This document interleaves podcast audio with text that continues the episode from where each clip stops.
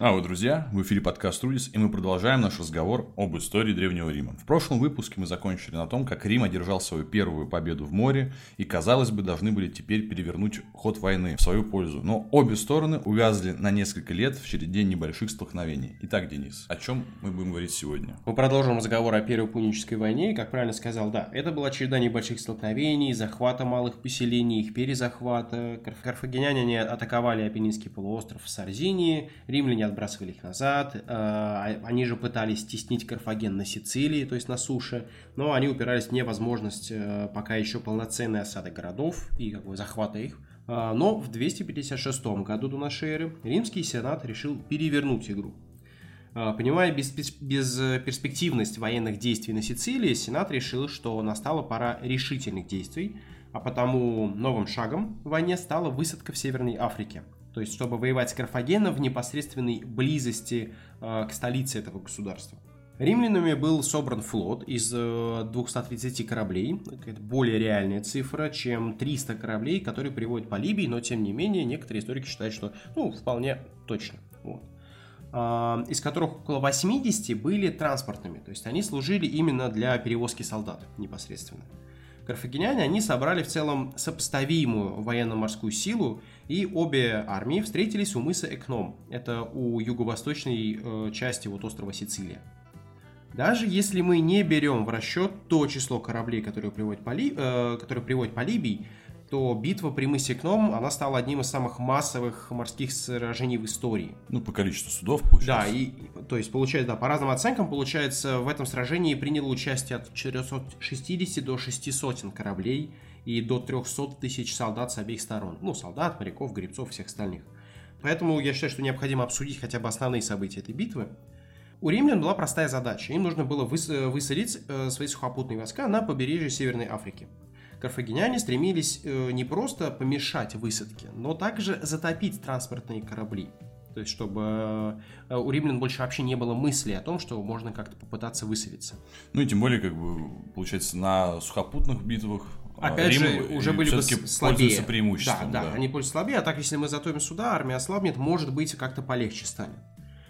Значит, римляне разделили флот на четыре эскадры. То есть, согласно античным источникам, все выстроилось клином, то есть они шли клином. Вот эти, получается, скажем так, боковые стороны треугольника, это были только боевые корабли. В основании шли транспортные суда, за ними еще один ряд военных суден. Ну, прикрывая.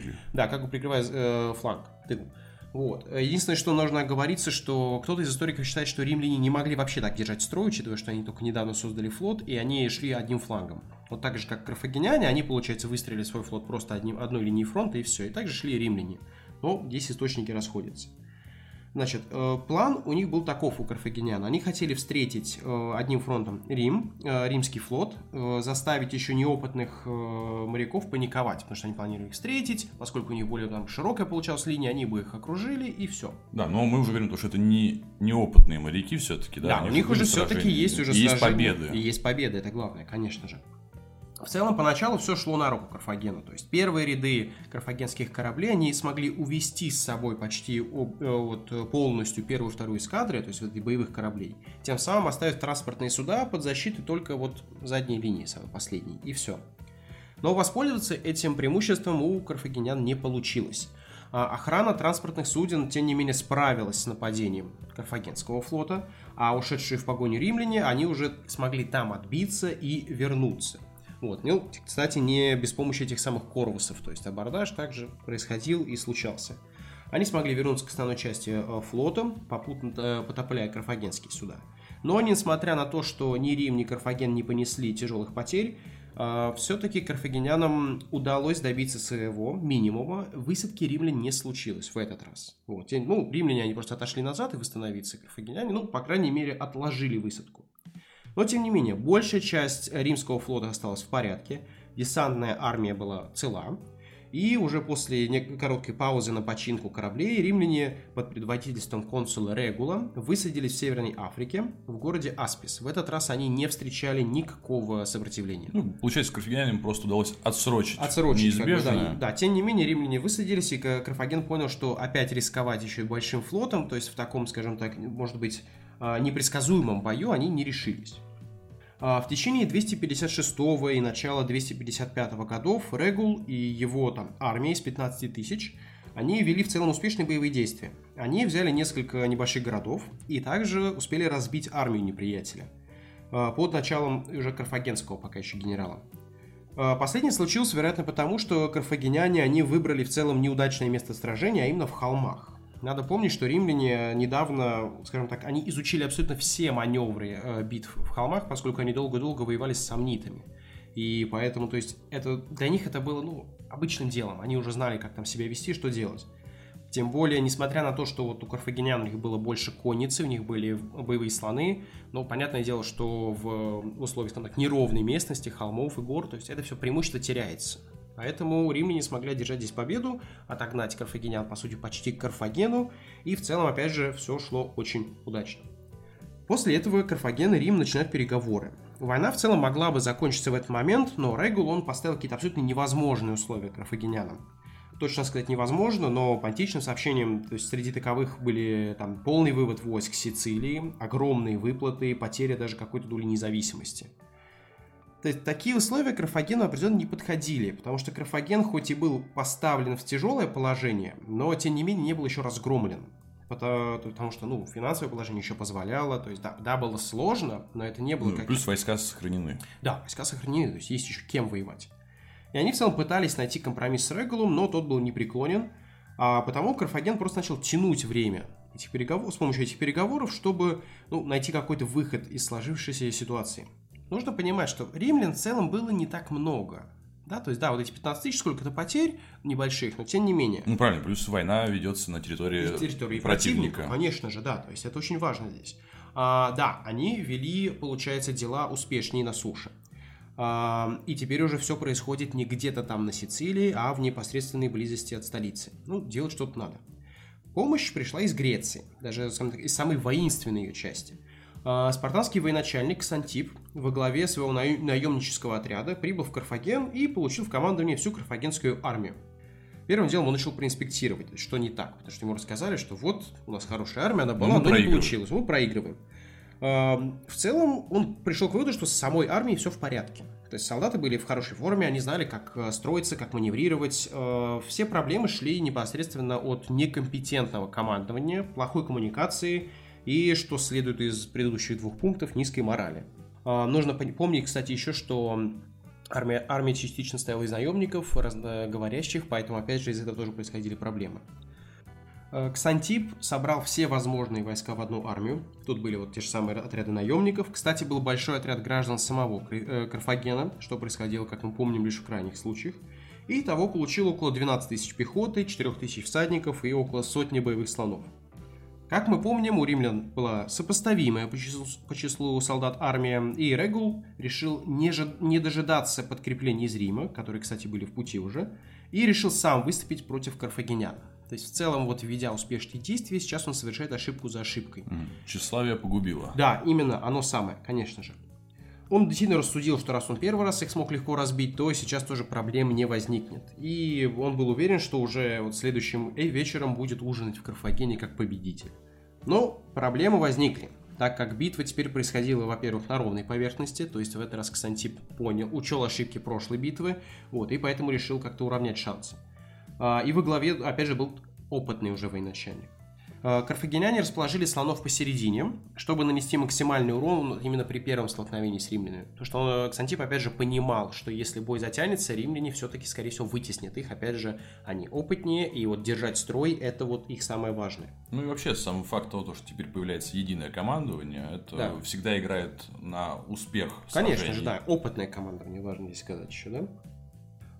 Регул увидел, как строится Ксантип, и поэтому он уплотнил первые ряды, чтобы жестко встретить боевых слонов неприятеля. Логично. Действительно. Они и, разумеется, могли... это упростило задачу слонам, которые просто затоптали первые ряды римлян, смяли их просто. Еще друг на друга посели. Да, действительно. Вот это, разумеется, посеяло панику и неразбериху во всей армии, и дело вообще приняло критический оборот, когда римскую конницу по флангам разбили всадники Карфагена, и уже эти э, всадники Карфагена по флангам влетают в ряды римских солдат.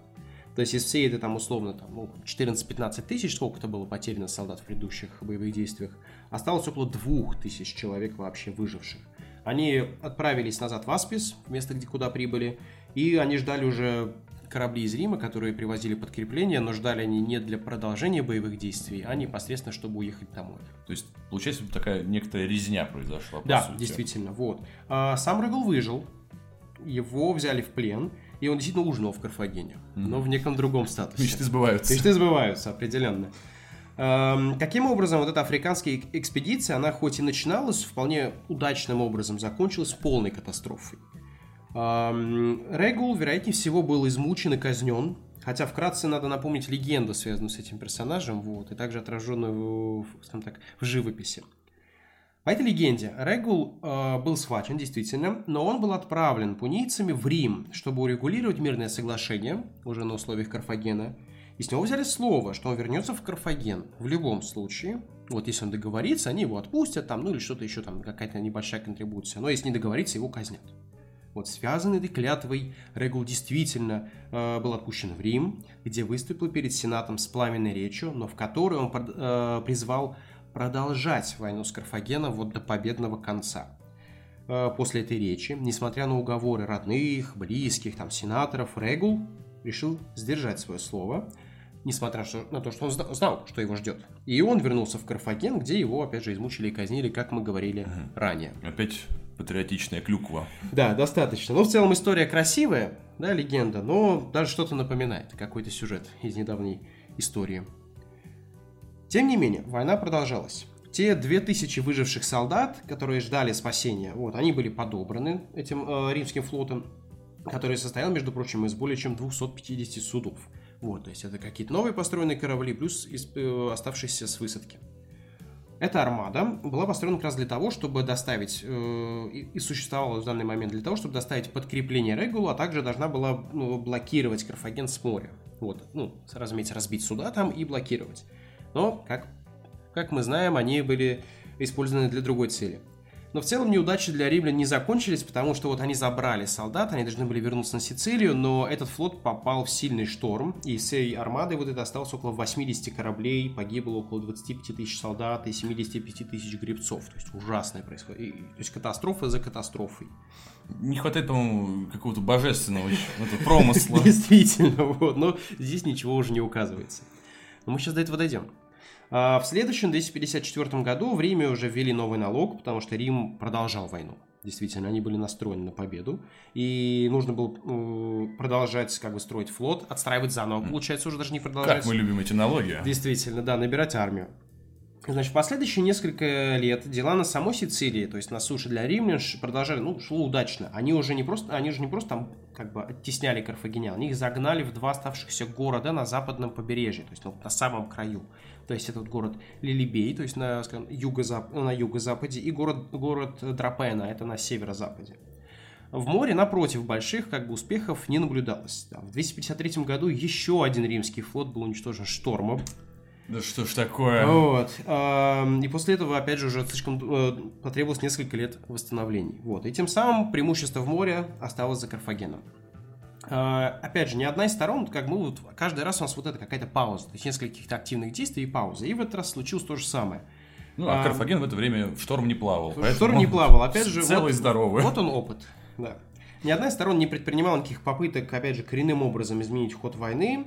Но, как и до этого с африканской высадкой, решительный шаг сделали римляне. Они решили, что пора заканчивать с этими непонятными туда-сюда на суше. Вот, и они решили взять Лилибей. Вот, это был город с крепкими стенами, гарнизоном около десяти тысяч человек и хорошим морским снабжением. То есть задача ну, вот, почти невероятная, невероятная да. Ну, римляне любят такое. А, в, двести, в двести пятидесятом году Лилибей был взят в осаду на суше.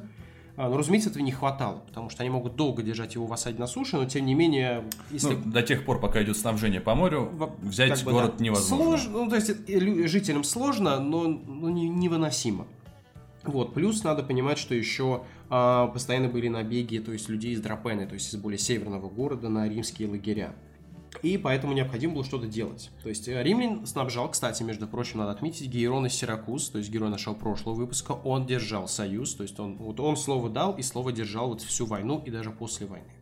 Вот, вот он тут показатель такого, что называется, надежного лидера. Кстати, нужно отметить, что на конец войны Первой Пунической Лилибей так и не был взят. Вот. Спойлер. Ну, значит, в следующем году, в двести сорок девятом, Публий Клавдий Пульхер, между прочим, вероятно, сын того Клавдия, который и начал эту войну, решил, что пора нанести удар пунийцам по морю. Был собран флот, опять, из ста двадцати кораблей и составлен план, по которому Пульхер планировал проплыть вдоль северного побережья Сицилии и ударить по кораблям, которые стояли в Дрепане, то есть в северном городе. Карфагеняне вообще были уверены, что римляне сосредоточили все свои силы у Лилибея на суше, а поэтому вот эти там... У Дрепана стоял в целом флот из ста кораблей. Но они стали на приколе. То есть э, суть в том, что Пульхер планировал застать их врасплох. Вот. И такая победа, она в целом могла бы отнять пальму первенства Карфагена в море и тем самым дать уже доступ к блокаде Лилибея непосредственно э, самого. По еще одной легенде. Пульхер, вот он пренебрег волей богов, а мы помним, что вообще это обычно плохо заканчивается. Ну, не у всех. Не у ну, всех. Не у всех. Там, иногда получается... лес, иногда лучше пройти. Можно, можно через него пройти, но не в этом случае. Как мы помним, в Риме были такие люди, как авгуры, то есть они истолковывали поведение различных птиц как предсказания. Перед битвой было принято рассыпать корм перед курами, и если курицы начинали клевать свою еду, все, можно идти воевать. Значит, боги благоволят. Если нет, надо ждать еще один день и потом уже э, проводить обряд заново. Вот, смотрите, как боги относятся к битве. Пульхер, он решил не полагаться на мнение кур в военных делах, а поэтому, когда курицы отказались клевать свой корм, он просто взял, вышвырнул их за борт и крикнул что-то вроде «Если они не хотят есть, то пусть напьются». Надо понимать, что сложности возникли почти сразу, поскольку карфагеняне, они увидели заранее римский флот, они успели подготовиться, а римляне, разумеется, сами были подавлены, потому что, ну, нельзя вот так выступать с божественными, скажем так, предзнаменованиями. Они не привыкли, тем более после того, как два раза флот штормом был уничтожен. Да, да, они как-то решили, что вообще плохая идея. Плюс более быстрые маневренные карфагенские корабли. Они в целом очень легко уходили от римских своих соперников, врезались им в, бор- в борта. И ста двадцати кораблей, что были под командованием Пульхера, осталось около тридцати. Это, между прочим, первое такое большое поражение римлян в море. То есть до этого они проигрывали погоде, теперь они проиграли карфагенянам. В это же время другой римский консул, Юний, он попытался доставить припасы легионам, которые вот осаждали Лилибей по суше. Сначала он столкнулся с карфагенским флотом, после небольшой стычки он отошел, он начал отступать, и уже, как по традиции, был застигнут врасплох штормом. Трипл. Да, это Юний, часть каких людей, они смогли все-таки выбраться на сушу, выжить, они подошли к Лилибею, и таким образом осада закончилась. Вот, поскольку, опять же, прогресса на суше нет, морскую блокаду установить не получается, отходим. Но, тем не менее, он смог у Дрепаны, то есть у северного города, он смог около него занять очень важную возвышенность, и, тем, и от Лилибея тоже римляне отошли не очень далеко, и поэтому эти два города все так же оставля, скажем так, они оставались, хоть и не в прямой осаде, но, тем не менее, операции на суше они проводить не могли. Римляне заняли все ключевые позиции, то есть они хоть и отступили, но они, скажем так, они делались видимыми для карфагенян, чтобы карфагеняне видели, что хоть это и не осада, но мы рядом, мы ждем вашего хода. Также нужно отметить, что в какой-то момент карфагеняне, они вообще перестали использовать свое прему... вот это преимущество в море. И, скажем, ну, так, зачем? Вот. Шторм делает все за них. Но, тем не менее, они же могли как бы использовать не только, чтобы воевать с римским флотом, а еще для каких-то целей. Но, тем не менее, это мы обсудим уже в следующий раз, потому что проблемы возникли и у, Карфаген... у Карфагена, и у Рима, и, на удивление, не друг от друга, а от других факторов. Ну, у нас получается, значит, вот первая часть Пунической войны, mm-hmm. которую мы рассматривали, это, так скажем, для Рима. Это возможность проб и ошибок. Из, из, из этих ошибок они извлекли пользу, то есть это более положительная как бы часть. В целом, была. Да. А в этот раз это только ошибок, и из которых они не извлекли так таковой пользы. Да, в целом, на самом деле, то есть если отписывать как-то так вот, даже вот до сих пор, и в целом Первую Пуническую войну, это в целом история не про то, как где-то принимались хорошие решения, это про то, как обеими сторонами принимались плохие решения, и из-за этого они обе страдали. Да, ну и куда привела их упертость. Конечно же, да, то есть тщеславие, как мы видим, в исторической перспективе никогда не приносит пользы. Да. Я предлагаю на сегодня закончить, да. и тогда до встречи в новом выпуске. Да, да мы если... закончим Пуническую войну, и обсу... еще у нас появятся нек... некоторые очень важные персонажи. Mm-hmm. Ну, все могу сказать. Если вам что-то нужно, вводите новые налоги. Действительно. Всего доброго. До свидания.